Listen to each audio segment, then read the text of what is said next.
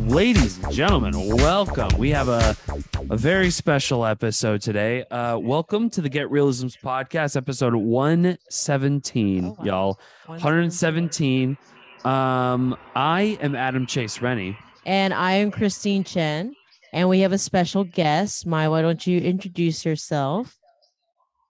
Hey there, I'm Mye Hoang, and this is Rooster, one of my one of my six kitties, and then you can also meet uh, Goose. Yay, Goose. Hello, My- Goose. Yeah. So we have lots of guests today. Some other are silent. Okay, Yes. you go over there. Perfect. And Mye is the Oh, sorry, I should Yes. introduce myself.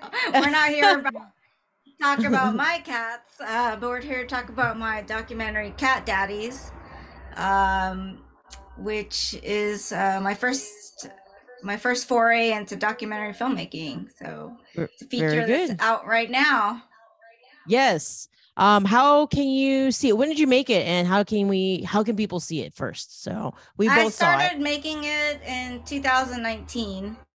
Mhm. and then started the film festival circuit in 2021 Yeah. And uh, i did a theatrical release in about 60 cities across the us and then um, is now on vod you can find it on uh, amazon is probably the most important to us um, it's also on apple and Vudu and all that good stuff Very good. How how did you come up with the idea of cat daddies? Obviously, you I can tell you're a cat lover. So uh where did it come and did you have this idea for a while or is it like a spur of the moment type thing? Yeah, I had always been working and dabbling in the narrative uh, filmmaking, but then I think I kind of decided to give this a try because really some of the my most favorite films are documentaries. Um, so I don't know why I didn't try doing this before, but I found that it actually suits my personality a lot better. Um, is working in the documentary form, and then um, cats has just been something I'm always been passionate about um, obviously. But uh, the funny thing that happened is that my my husband who was not a cat guy when we were first dating um, i saw the transformation. And uh, it actually had nothing to do with me. A cat had found him one day and uh, the rest is history he was just hooked and i, I think it surprised both of us. Um, and i think it just goes to show that you know you think you know who you are and maybe you really don't. And uh and I just started exploring this more and i just the more i see men holding their kitties just the more it makes me happy it just gives me that little spark joy and the more i talk to people about this because i've been seeing books about it um, a lot of articles about it when i talk to people about well maybe i should make this into a documentary uh, Yeah. people sparked to it it just made people happy to think about that so so that was the first lead and then i got some kind of seed money um invest you know some investment to sort of get started and shoot for you know a couple months to sort of uh, see if this could, idea could actually work and then um i used that footage to like create a sizzle reel like cut some scenes and to see if this could work and and then and then use that to crowdfund for for the rest of the budget Yeah. So if you wouldn't mind me asking, because this is an educational film podcast, um, what was your seat funding and then how much did you end up raising for your film? yeah seed funding was in the low five digits. Um my kickstarter was 30000 um i think my husband and i put in a lot of our own money.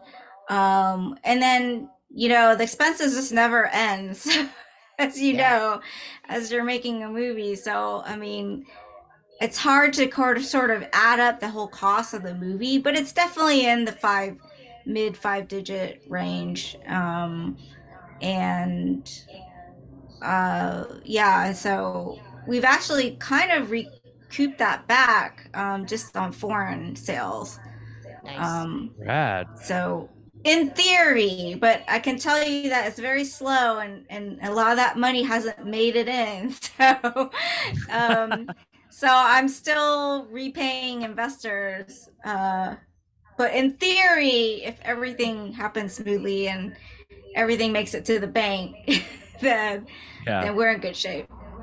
Very cool. Uh, so when you made the sizzle, did who how did you find your subjects uh, when you first started and did more subjects come when you were committed to making seeing that it works and committed to make the feature yeah so i didn't do a casting call or anything i okay. was just um i was already following some of these guys these cat dads that i was interested in and if you you know search hashtags um it just takes you down this endless rabbit hole Um, but right. it's great because you can kind of pre-audition everybody and kind of get a feeling of like uh, what they're like, uh, where they live in the country, what they do for a living, all these things before I even need to approach them. Um, that was kind of important to me because I I I wanted to get a diverse group geographically. Um, mm. I didn't want you know every cat dad to be from LA. um, so I really tried to branch out. Actually, when we first started, we were thinking internationally. So we actually yeah. had some cat dads chosen that were international. Some of it was like looking at their following, but I didn't want to lean on that completely. And um, it actually turns out that I don't really know how much that helps, really. It helps a little bit, but I don't know that it helped truly help the visibility of our movie that some of the cat dads have a whole lot of followers.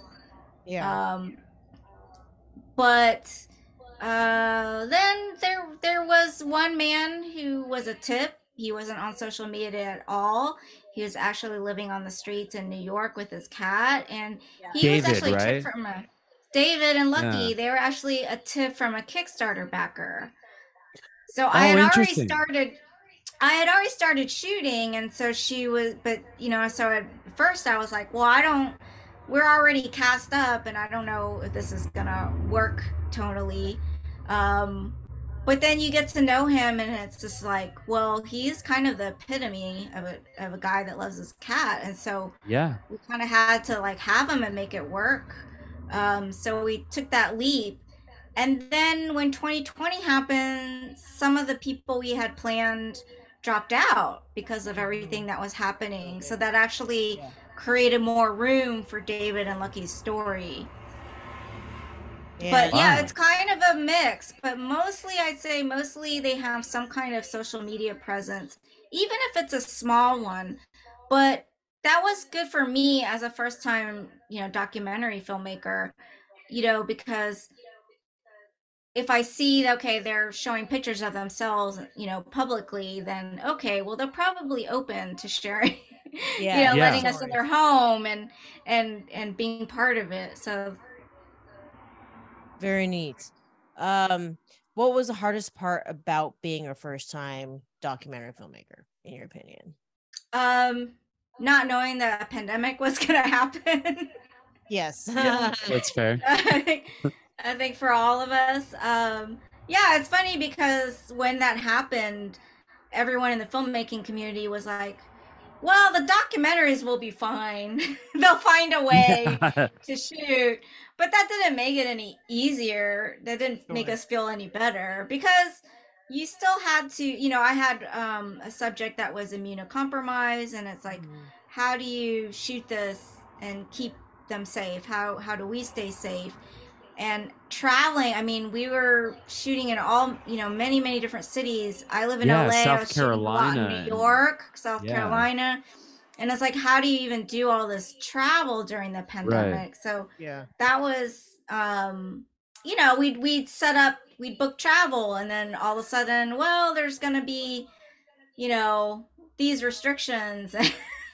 And so then we'd have to cancel and it's just back and forth all this stuff for like a year. It drew out for a year. I we were scheduled to uh, finish shooting April 2020. Okay, gotcha. And, then, and you um, said you had so more subjects, of, right?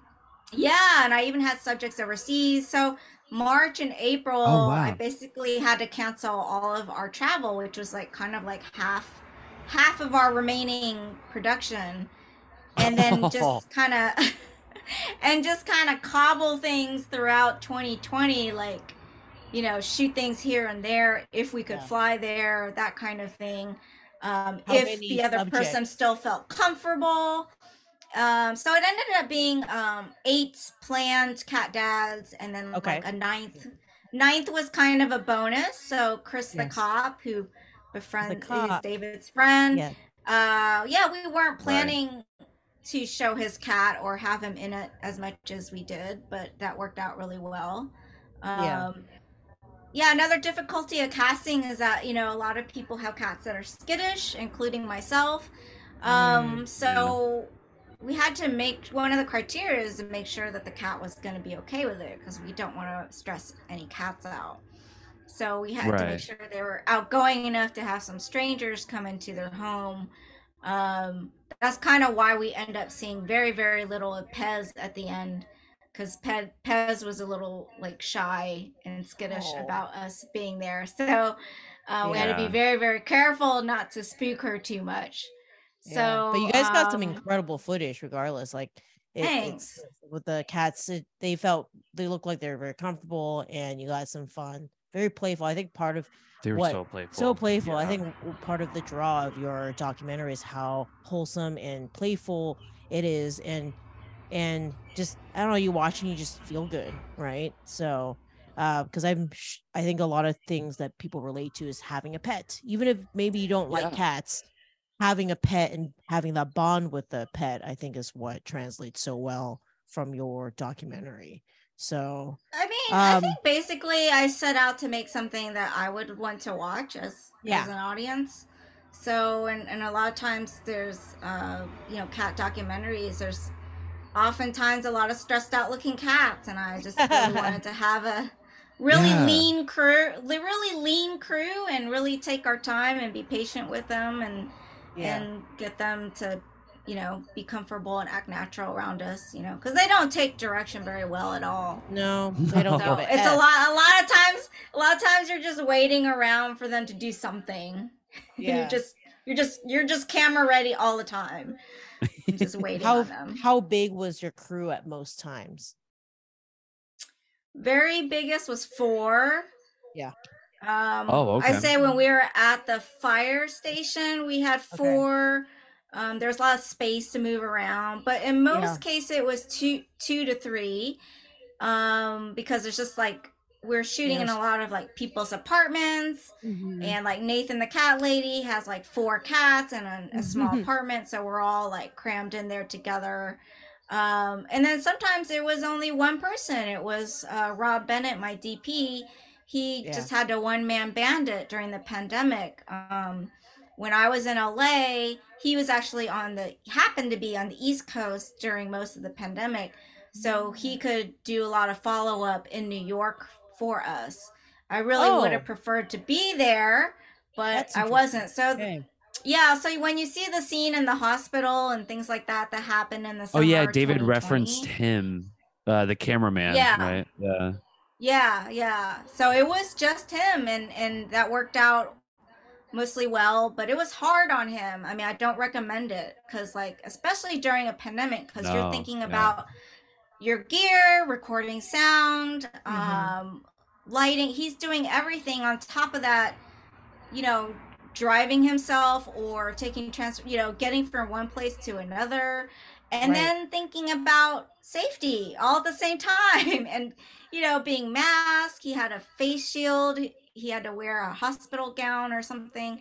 I mean, Yeah. so it was like, it was um, intense. So I wouldn't ask anyone to do that again. But at that time, it was the only thing Yeah. we could do. That's very interesting. Uh, how when that when you had to not be available on site, was it? Did you virtually call in to try to direct, or was it like here's some bullet Yeah, point I just- questions? Both. I had a list that we went over ahead of time, and then Yeah. I had called in on the phone. Okay. Um, FaceTime would have been too difficult. If I did FaceTime, it was just for a few minutes. um, just to say hi, but then we would just switch over to the phone and I would ask the questions um, if we needed to get an interview. Um, so that's kind of how that went. But yeah, I remember he had to go um, from man, you know, the hospital in Manhattan up to upstate New York, and then also shoot in Brooklyn, and a lot of this in the same day. So it was Yeah. a lot of moves Oh. for one person. Right. Yeah. Wow. Yeah. too. And you, I'm assuming you had this all scheduled out, and you say like, "Hey, it's we're shooting this day. This is what time we said we'd be at each location." And then he just these are the questions, and he just run and gun right with that, Yeah. pretty much. Yeah. Yeah. Which Mhm. locations were you able to be a part of? Um, I say everything. Um, I mean, I was actually there for most in New York, but it was just that one trip in the Okay. summer we couldn't do. But I was definitely there for the rest of it.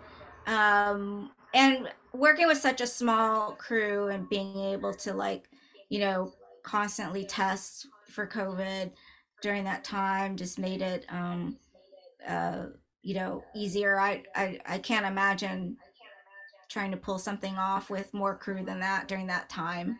Yeah. Did you for camera? Did you circulate different people, or was it always the same person, and you just kind of? I. I was open to circulating different people, but Rob the DP was pretty much uh, pushed everything aside to to kind of be there for the whole thing. I think we had um maybe once had a, uh second unit camera, but you know with him there as well. Mhm. Um so yeah, he really wanted to take ownership of that, and I think That's he just cool. didn't. Yeah. Does he and like cats? Does Oh like yeah, cat- he loves them. He doesn't have any of his own. He Okay. travels quite a bit for his Yeah. work, so it's kind of hard. So it was a great way for him to um, kind of have a pet, Yeah, but How not did you find take care of one. Yeah, yeah. Well, I worked with Rob on another film, an indie indie feature narrative that I was a producer on, and he was um, the gaffer, and we were really impressed um, with his work and also his personality, um, and just sort of like he just is very calm and he never you know and and nothing phases him and he's also up for adventure and at any time Yeah. so it's weird because like i really took a lot of risk into this project but kind of like i didn't have a lot to lose because the budget was so low that in a way Yeah. like it was perfect to take risk and you know he he actually wanted to dp a feature so this this was like a step up for him and so Gotcha. um yeah he totally jumped into it even more than i mean he was a better choice than i even thought at the time because yeah, as you're in it you realize wow um this is the perfect person because he is very patient and he makes the cats comfortable. And he just Mm. has that energy. Like cats pick up on the kind of energy Yes. that people have right? And if you don't have that cat person energy sometimes they pick up on that right away. Run and away, luckily yeah. luckily rob just had he was like a cat whisperer. And he, he had he had the right energy. Um i have to say that was probably half the trick. And then on Yeah. top of that um you know all these things these schedule changes just just all these things it's just none of it phased him. He remained really calm. And that's really important in indie filmmaking. Um, Definitely. someone be chill and roll with the punches and Yeah. have a positive attitude. So thank god. Uh, so both of you guys started off first narratives and then Mm. moved over to docs. Did um yes okay. Great. Yes. And I mean, I'm sure. I'm sure he had dabbled in some small doc projects, but definitely not DP a doc feature. okay. You know, where he, I always he where he was on the project for a year. Yeah. Um our trajectory i- is we're polar opposites. So I started in docs and then I Oh yeah. narratives and now I've been narratives and I'm actually I am working on a little doc, but it's but I've been I started off in docs and then went to narratives. So it's interesting that you started off in narratives and then have jumped and found your place in in docs. Have you thought about your next doc project that you are? Will they be a Cat Daddies too, or The follow-up. Yeah, the follow up, or A lot of people are asking for it, so we'll see. Especially with David's Um, story. David's story was heartbreaking. Yeah, and the fact that you know his story has changed for the positive, actually. Um, Yeah. oh, yes, he's really he's really thriving right now, and and and I do think it's due to the fact that of the love that his cat uh, Mhm. has for him, and also just all the people that he's befriended, people that are reaching out to him from all over the world because of the movie. So I I do think all of that is Wow. really really helping him. I would love to do a follow up. I am doing. A, I'm working on a, a bonus feature for a DV for the DVD where it's called "Where Are They Meow." So I am, yeah, I am doing a little follow up. So just kind of catching everyone up on what the cat dads are up to right now in 2023. So I have a a lot to uh, share. Um, and then beyond that, if I do do um, some kind of sequel, I would love to find new cat dads, and I'd love to maybe do some inter. 'kay, You know, originally it was an international idea, so I would still love to do like Cat Yeah. Daddies Yeah. UK or Cat Yeah. Daddies Japan or something like that. like changing into a series, maybe like a just with I don't know. That would be fun. That would be pretty cool. Yeah. Mhm. Um. I Which- actually um I'm right now I'm actually pitching a new project. Uh it's a new Mhm. feature. Um so we'll see how that goes, but it's not cat daddies, but it's more of like cat rescue related. cool. So Oh, fun. I'm excited about that. And the the good thing I wanted to share was that it was because of Cat Daddies um, that I'm able to even have the opportunity to pitch this new project because now I have a proof of concept. Now people can just simply go to Amazon, rent it, and Right. see kind of like what my brand is or what you know, kind of like what I'm interested in. Um, and so that's really opened doors for me um, just to have the opportunity to pitch where I wouldn't have ever before, right? Yeah. So so that's the great thing about a first, you know, getting your first feature out there. Very cool. Uh, I guess I wanted to pivot to uh, the distribution aspect of it. Hmm. Uh, how did you did you end up with a distributor or did you self distribute? Yeah, so I do have a North American distributor um, that so they're called Brainstorm Media, and um, there was a lot of interest from different distributors. I went with them uh, mainly because of their passion for the project, um, and they were also okay with um, uh, carving. I carved out the theatrical rights for the US. Um, I really, really wanted, it was really important to me to have in person screenings.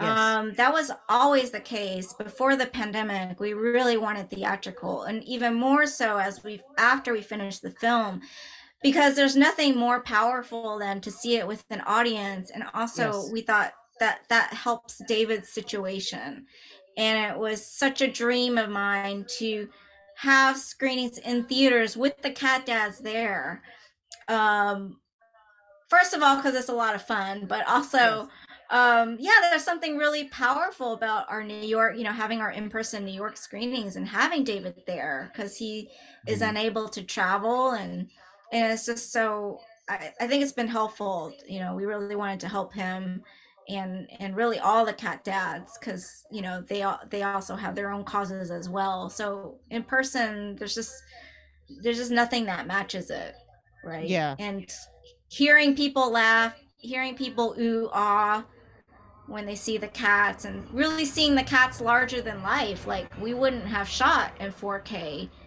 in scope and all these things if we Right. were just going straight to you know streaming Yeah. so that Mm. it just was for for this project it just that wasn't the point i Yeah. really the point the point was to get people together and engage especially the cat community and uh, we did a lot of uh, fundraisers too through our in-person screenings and get to see some of these uh, cat rescues and organizations and nonprofits uh, mingle with people, especially coming out of the pandemic and just being able to come together like that was really Yeah. important for us. when picking the subject, besides being a cat lover yourself, uh, I'm interested as to whether the niche aspect of your film is why also like whether you had marketing in mind already prior to starting the doc process and making it. Um, I ask this because my film, as you've you've seen, mermaids was a very specific niche community with mermaid community and that was definitely a part of like my pitch deck for to to, to investors uh, part of the consideration for making that film was that did you start off being thinking that way at all or did it come definitely, as definitely. Okay. Yeah, definitely. And um, what I always say is that the funny thing is that the strengths of my film is the cats, but also the weakness is the cats, right? Because because diehard cat people will go see it, right? They'll Yes. they'll do whatever to see it. But the people who are not, they don't get it at all. And a lot of that is the gatekeepers, right? Mm. And the people in distribution and even the press, even like getting publicity is hard because because it's like, okay, cats, so what? That's Right, that's right, the right, right. weakness. That's the weakness. It's like they'll never get it. They'll never get it. Um and so I think that's kind of why we've had such a lack of um this kind of product. You know, we do have a lot of animal, yeah. wildlife, conservation, um, a lot of dog content, but but surprisingly not as much cat because I think a lot of people can get their funny cat video on YouTube or for free, Yeah. right? Like it's Right. easily there, free internet. But I'm the type of person that I don't like consuming it that way. Yeah, it's like, yeah, I'll I'm on the train, I'll look at a silly cat video, whatever. But you know, I'm a cinephile. I go out to the movies and I Mhm. want to um, you know, uh see it without distraction. I'm uh so for me, like this is what I wanted to make.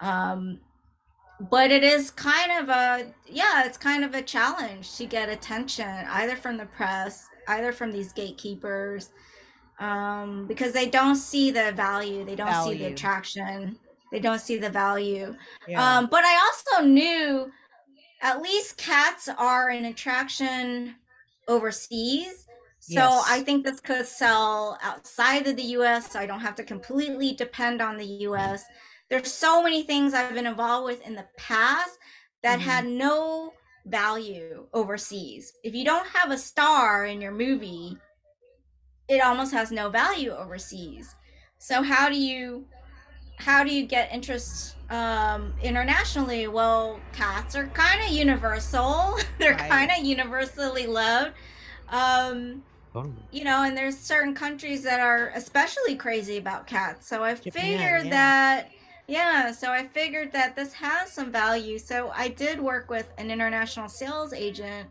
for the first time we, uh, we had never done this before um, they felt really good about it um, honestly there's a lot of trepidation as uh, kind of a emerging filmmaker and working with these reps yeah. you know and you hear the horror stories Yes. and you're trying to form this new relationship and trust and all these things and there's a lot of there's always and you know empty promises in this Yes. business You know all about that. yeah but i had to take the leap because really like there was there's no other way that i there's so many things i can do right i can i can plan a tour for this film i can i can promote screenings and get people to come out but as far as international sales go i'm completely lost i need help so luckily Yes. MPX, which is based here in LA, um, took a very keen interest early on during the film festival circuit when no one else was looking at it or would Yes. look at it. Um, and so they took it seriously, and um, and I was really happy about that. And uh, you know, and and so it's been selling. I think we, they sold it to ten territories so far. So like, Mm. yeah, as you mentioned, Wow. Japan Yeah. Japan's coming up, and and we were we are so lucky because we weren't sure they were going to do a theatrical release. They certainly Yes. don't have to. It's certainly rare for a documentary Yes. to get theatrical release internationally. Um, but they're they're they're opening it in three cities in Tokyo first, and then if it goes Oh, well, that's they'll awesome. Yeah. expand it. And it makes sense in Tokyo And- too, with all the cat, Cat- cafes. Yeah. Yeah. Yes. I mean the it's just a cat culture there. You see cat Right. Oh, stuff sure. everywhere. It's yeah, it's so I'm really excited about that. Um and just seeing how the audience reacts. And Yes, they love tear jerkers over there, Yes. actually. Um so I think they're really gonna enjoy the movie and Oh, yeah. uh yeah, and then we also have a theatrical coming up in Germany, which also surprised me. And they're actually dubbing it in German, Okay. which is That's cool. Surprising. Yeah. And I learned that it's very expensive to to to do that. So the I think the dub is like twenty thousand is twenty thousand dollars just to oh dub it. gosh. Really? Yeah. Wow. Yeah, in another language. Yeah. So um Do you, are you So I would- responsible for that, or do they just put it? in, No, like, they will- feedback? Yeah. Yeah, they will be responsible for that. Probably it means it comes out of the revenue, which probably means I won't really see, See any money coming for a while. out of there. But um and then I just we're closing soon on a deal with um uh you know the a bunch of territories um including the Russian Federation. so Wow. so like Okay. like it includes Ukraine, um, Uzbekistan, and uh, Right. Georgia. Yeah, and uh, it was really important to me. Be I'm surprised, first of all, that they even want to take the movie, but they want to show it theatrically. And uh, you know, David in the movie is also from the country of Georgia, so Mhm. so I- so I'm really excited about it finding an audience there. So for the international sales agent, eh, eh, or is just a sales agent that deals with international territories? How did you find that person or a link to that? Was that through a film festival? Was that through? Um, they reached out to me, yeah, Okay. because of film festival, particularly Tallgrass. They saw it in the lineup. Okay. Um, I think they're, I think they're probably looking at a lot of film festivals. But the great thing about Tallgrass, which is in Wichita, Kansas, is that they're Yes. known to be stubbornly independent. Um, they almost only show films that aren't going, don't have distribution. So, in other words, they're not going to show those movies that are going to be on Netflix like two weeks later. You know what I'm talking about. Yes. There's a Yep. lot of that, Totally. right? Yeah. There's a lot of that. Yes. so, so like we're talking about truly independent films. Mm. Um, that's what they champion, and so I think it's a perfect uh, lineup for sales agents to be kind of scanning because they already know that okay, Right. this isn't picked up yet. Um, whereas you go to a bigger festival, like Tribeca's going on right now, for instance. I mean, I'm sure half, I'm sure most of their slate. I mean, a lot of it's probably already picked up by distributor or in talks with someone already, just because it got into Tribeca.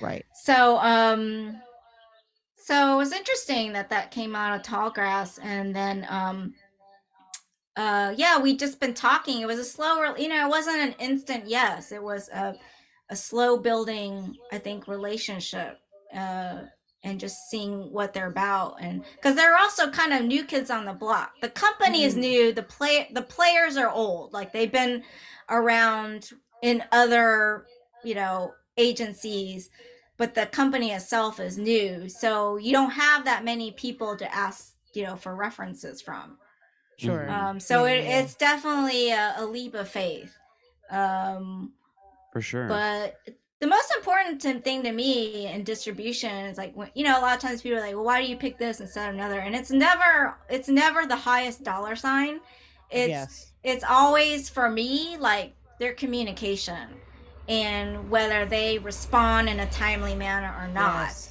and and how they respond and do they sound you know are do they do sound they like i'm respond? bothering them Yeah. yeah. or like when they Yeah. respond like how are they responding to me am i bothering them you know because this is a long, you know, this is a relationship that's going to last for years. It's like Right. getting married, right? I mean, Right. like, do you Basically. want to? Yeah. So, like, who do you want to be in a marriage with, and or or and at any given point, right? They can just go running, right? They could ghost Yeah. you, like you don't know. like, Yeah. it's so it's so much like that um so you take this leap of faith and uh, hope everything turns out right and you ask around i mean i definitely asked around Yeah. try to see if there are any like red flags um so there weren't there weren't any big bridges burnt yet but um Yeah.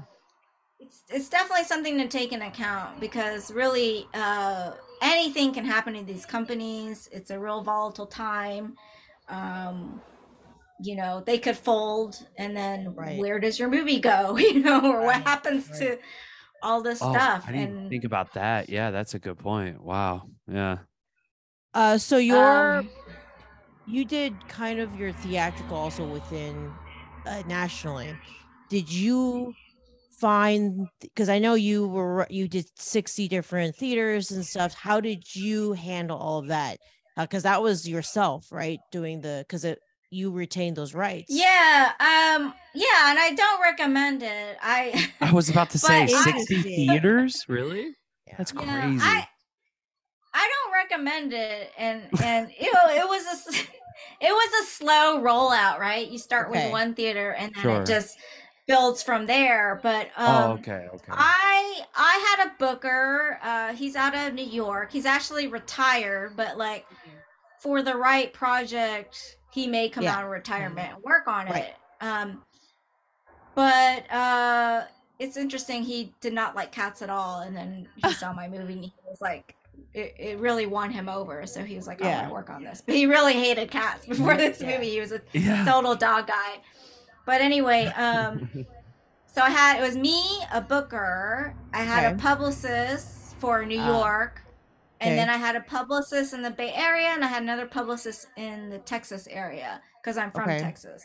Yes. Um, maybe that was overkill. I don't know, but but um, I also wasn't paying for all of it, so a lot of my Mm. marketing advertising costs uh, was coming from a corporate sponsor so i had um, a, a cat brand come in and Ah, sponsor Nice. a lot of our theatrical expenses um you know just by me putting their logo um, in front of the movie as if they're a distributor um you know that's very easy to add on. I put their logo on the poster i put it on the trailer i i just put Right. it everywhere. So i just do a lot of branding for them. Whenever i'm in person i'm handing out giveaways. Um sometimes i have their pop-up banner. Mhm. um i'm doing everything possible to promote the brand um during these during this tour. Yes. so it was a definite mutual uh win-win situation. Uh really couldn't have done it without them at least on that Right. level. The- um, yeah it was it's a lot of resources. Uh so i want to know why you wouldn't recommend it. I went through the same process so i totally get it. Um what were some of the things that Um, you went into Yeah, I mean, first of all, just the labor of it. And like I said, I don't recommend it. The reason why I did it is because my background actually, before filmmaking, is actually running film festivals. So I Okay. already know Oh, okay. how, yeah, I just know how to set up events. It's just like if you have event planning experience Sure. um, and just getting people there and, and just, I just know all the nuts and bolts, right? And it's just like, it's Right. just somehow in my blood and so there's that. Um so and a lot of filmmakers aren't interested in that or have the bandwidth to do that. But for me like it just comes naturally so that's all fine. I also used to work in movie theaters so i just have all this Right. experience on that side. So i kind of know what the pitfalls are. I know kind of like what to spend money on what not to spend money on and I also had a bit of a budget from the sponsor that I could also experiment and figure out like what work what's working, what's not working, that kind of thing. And um yeah, the other thing is the money, I'd say, cuz what pe- what people don't realize is realize is that you're spending at least five dollars to make two dollars. Right. You know, I don't I don't have Yeah. the exact equation and math, but that's Yeah. pretty much Yeah. like it is because the return that I got is nowhere near the money that I spent, spent. into Yep. Mhm. the marketing because um not everyone's going to buy a ticket, but you're Right. kind of buying you're buying awareness Yes. Yeah. right? So there's no, but there's no return on investment. So if you're gonna spend all this money, you can't expect Right. even half of it to come back from ticket sales. Mhm. Even though we were selling out a lot of shows around the country, um, you know, it's sad. Sadly, it's just expensive. It's just expen- you know, you're not a studio and you don't have stars in your movie Right. and you're just doing this by yourself pretty much and Yeah. you're relying on social media i really relied on social media and the fans to just sort of like get the word out because Yeah. there's just no other way either that or there was like direct advertising on social media but that's still not enough because there's a lot of cat ladies not not on the internet Yes. right so like how do you reach them Right. and then getting a publicist or advertising what are you going to do advertise in a newspaper that nobody is picking Yeah, up yeah. anymore and you know spend money on publicity uh when you know there aren't any more writers or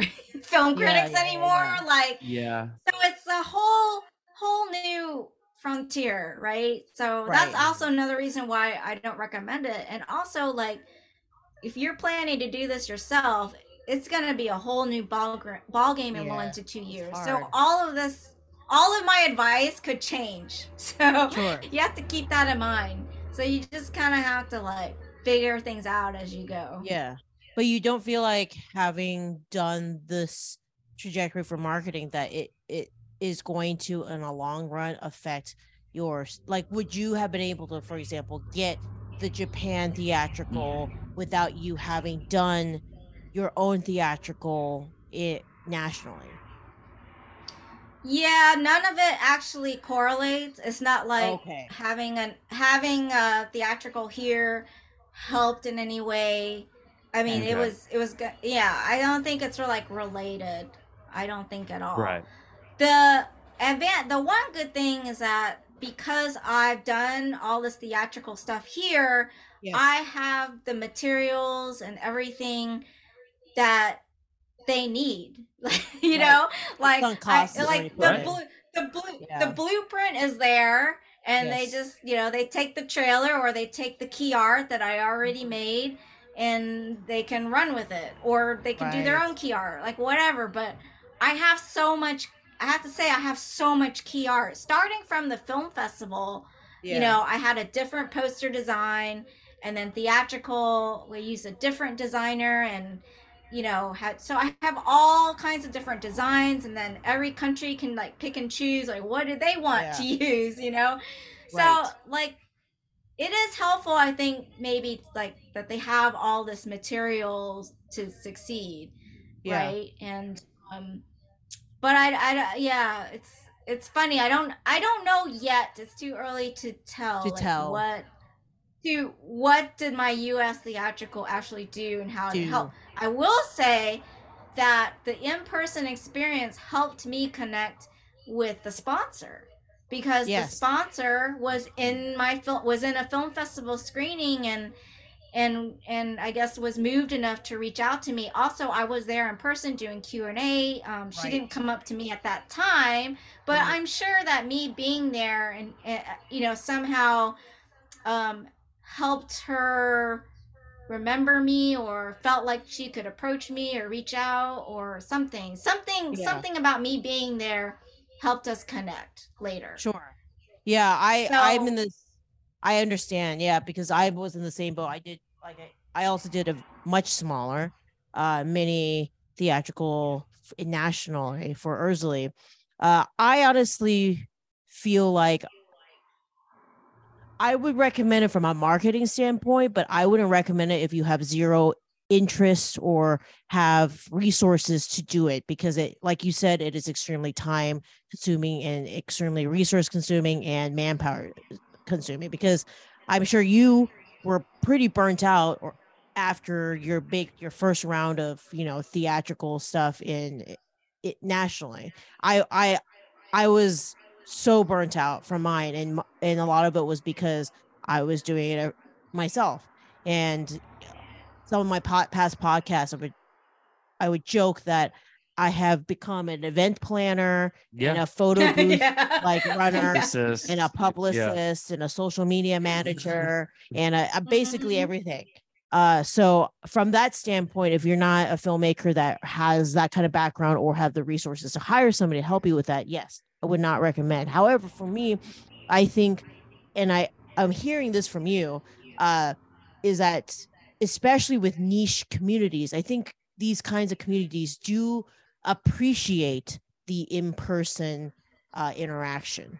I Mhm. one of the biggest successful events that I did was going to this mermaid convention called the California California Mermaid Con. I knew zero people in Sacramento, zero. And Mm. but because of that one event, mermaids from that community started to care about the film because they're like, "Oh, Mm. this event that I care about is not, not I wouldn't say sponsoring, but like is having that film, is talking about that film, and they care enough about us to come there in person that I should care about the film. You know, so I feel like that's where you might see it in the long run. It may it's the problem is it's so hard to tell right now. It's so hard. It's Mhm. not. It's not like oh, we did this like theatrical screening. Suddenly, we have fifty thousand dollars coming in from our VOD sales. It doesn't work that way at all. You may see it like Nope. 10 years later. That's the issue.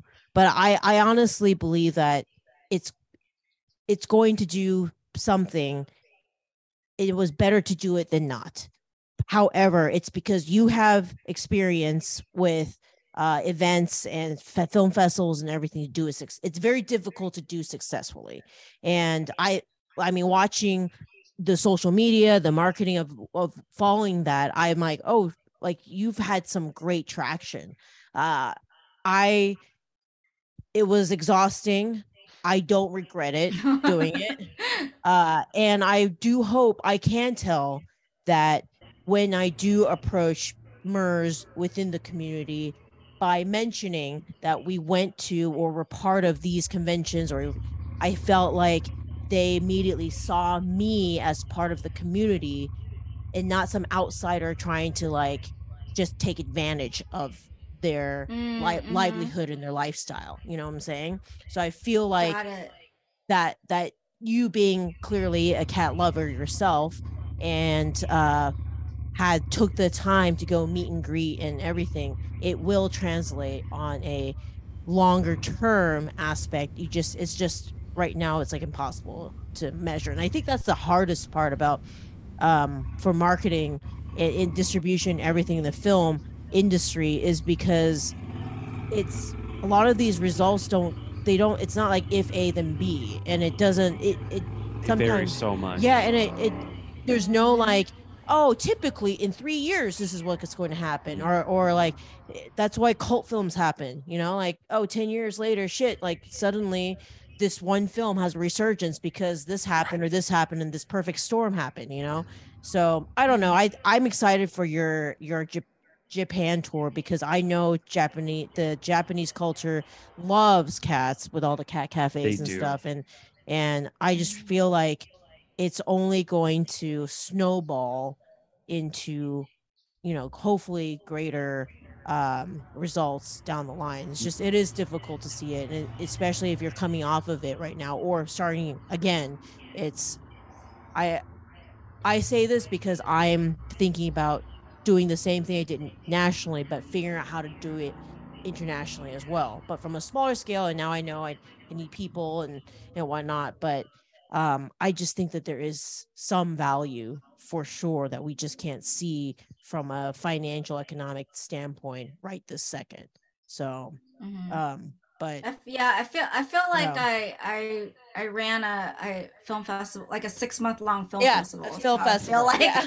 like that lasted six months. That's what it feels like, and Totally. so that's why that's why I think a lot of filmmakers could get burnt out on trying to do that themselves. There now, I will say that there are feel. consultants out there who will do these Yeah. things for you, yeah. but you know that's such an added cost. So I don't know. Maybe you just have to be independently wealthy to to survive. Dude, I this get it. Yeah. I was so stressed out and just I think the hardest part is and I I want to know if this is how you felt. I seeing some of your comments here and there on social media, I'm like, "Oh, you're feeling that."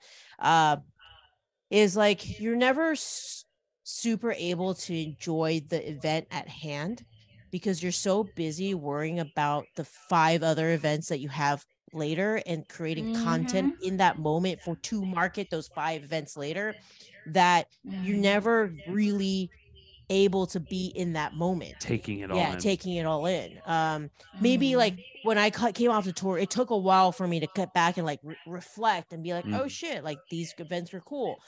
And then another big letdown is when you have a great opening. It's always the first one you usually can if you do your marketing well the first one you should be able to sell out or close to that right? But then it's the two to three other screenings right after that and you'll get like two people or like 5 and Mhm. it's so disheartening i think. I don't know if you experienced this but it's it can be like a punch in the gut like from an emotional standpoint of like we put all this re- these resources and this marketing. All you have to sh- do is show up and like nobody is why is why could i get one screening to show up but why couldn't i get like two or three? And you tend to like i started to fixate on that um just like okay why didn't why didn't i sell out sell 10 more tickets or like did i not do enough marketing or did i you know, just second guess everything that you do i i don't know yeah, I was definitely wondering the same. I was definitely wondering the same thing. Yeah. I do feel like the takeaway from all of this, though, was I think if I ever had to do it again, I I would focus on the one event. Yeah and, and just like just instead of having a Yeah. week week Yeah. yeah. instead of having a week long you know three to five screenings a day yeah just just do the one and then Yeah. Do it if really it sell well. if, if it sells out then add another one the week later or whenever they can add one because the word of mouth will spread and, Right. and that's definitely what happened in portland where Yeah. you know i had to fill 200 seats and Right. uh, no two or 300 seats. And it just sold out again and again. Yeah. Just one you know just one screening uh, at a time because yeah i agree with you 100% because of the word of mouth. Yes yeah yeah. yeah instead of stressing about um i think my most successful was the same thing when i when i only focused on one event did it really really well. And then yeah if it did well then add i think add something else because when i didn't do that um i specifically remember it was in new orleans i did really well in opening night but then like we put everything in opening night that we totally forgot about like the two or three other screenings that we had that were always like when the, when I don't know if you had this experience, but when you're when you went with an independent theater, you'll have like one good slot, and then the rest are like slots they don't care about. You know, like it's it doesn't. Yeah. It's like at three Yeah. o'clock on a Wednesday. Yeah, 4 p.m. You know, like yeah. okay, yeah, It's that's not gonna help me. yeah you know, yeah. yeah So then the slots then- that the slots that nobody cares about nobody goes No. exactly. yeah, Yes. yeah. yeah so then it's like well then what's the point right so um i agree i think you put in all you do the best you can on one on one screening in one location one big event and yeah if it does well maybe add another one you know or, or Right. later just like you did in portland I, I i completely agree that's how i should have done it as well um because i i ran into that problem in new orleans and i all i could do was fixate on why why there were only two people at the three o'clock on wednesday and i'm like well because it's a three o'clock on a wednesday so maybe i shouldn't hit on that yeah That, that, that happens a lot at film festivals too. That yeah those, those darn bad slots. the bad slots yeah this Yeah. is you're going to get a bad slot. You used to so, lose sleep over that too. Yeah. eh, Because that would that would wreck me as well. Yeah. But you would think like Mhm. spreading out and going into like multiple slots and just know that like okay well those slots are going to happen anyways you you still don't know once you get to the moment Don't. where it's like oh yeah idiot there's there's going to be no one coming in at a 1 p.m on a on Yeah. a thursday or something Yeah. you know it's just like oh Well, Mhm. all right well, i tried you try right you have to you can't just you know not and then you're like well should have done that you know i should have spread more uh uh, more stuff like i should have put more eggs in more baskets you know So is Portland your most successful? Um, it was at toward the end of your tour, or was that what was what would you say? yeah, was it's it's hard. It's hard to it's hard to name a single like the best one. yeah. Um, but it's I'd say it's in between maybe Port. San Francisco did great too, so it's somewhere in between. i was San gonna ask Francisco, the bay area must have popped off for you Oh for sure. yeah, uh-huh. Since Yeah. we shot there as well, and we got great press there. So Bay Area, Portland, and Tucson did great, and Oh, okay. interesting a lot of it uh, a lot of it you know what the the one thing that had that that was like i think that they all had in common is really strong organizations that you partner with Yeah. and they have a Mm. really engaged membership and if and if they know about it they'll come out and so that's what we had um i tried to have a partnership in every single city sometimes that Yeah. didn't work out Right. but ob- it made a huge huge difference. I would say that we had a better turnout um, maybe in the bay area than in new york even. Mhm. um, gotcha. Or la and that was kind of a surprise Yeah. um, to see. So you just never know you know? and you're based in and- and cali so- right? Right. yeah, Yeah, I'm in LA and and the only reason why we spent so much effort in New York was because we shot so much of the film there. right right Um and the cat rescue Flatbush cats that we were Mm. um trying to help is there and so we just knew that all all this would help them.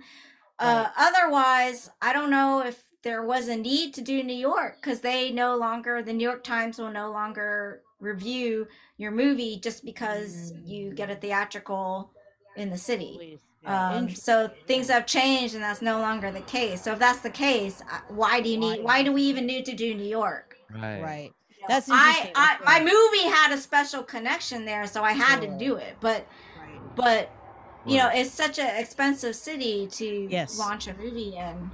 Yeah. I, I I don't know if I would do that again. Yeah.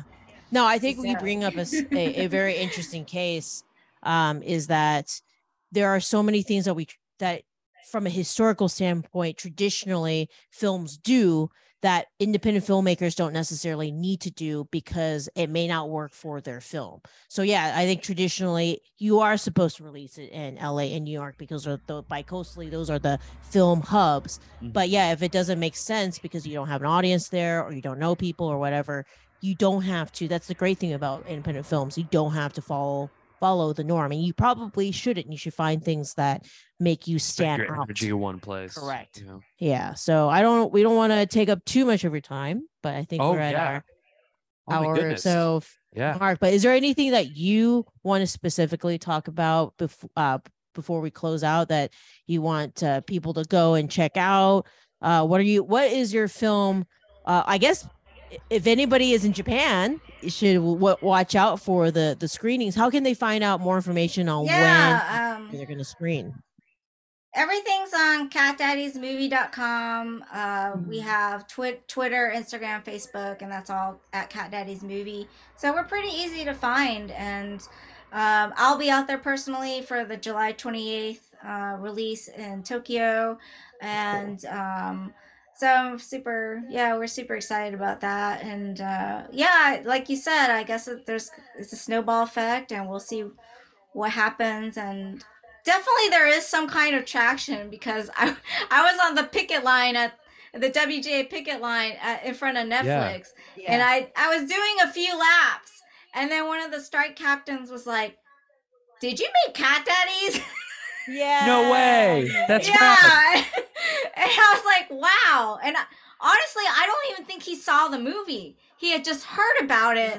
Oh, Or- gotcha. Okay. or we were we were at the same film festival one year or something but like it wasn't even like a fan like he just he just had heard of it so, Get I some don't know. picket line cred though with Yeah. that. That's awesome. yeah i know it's uh-huh. kind of like so that really like proved to me like oh i guess people are hearing about this Sure. Yeah.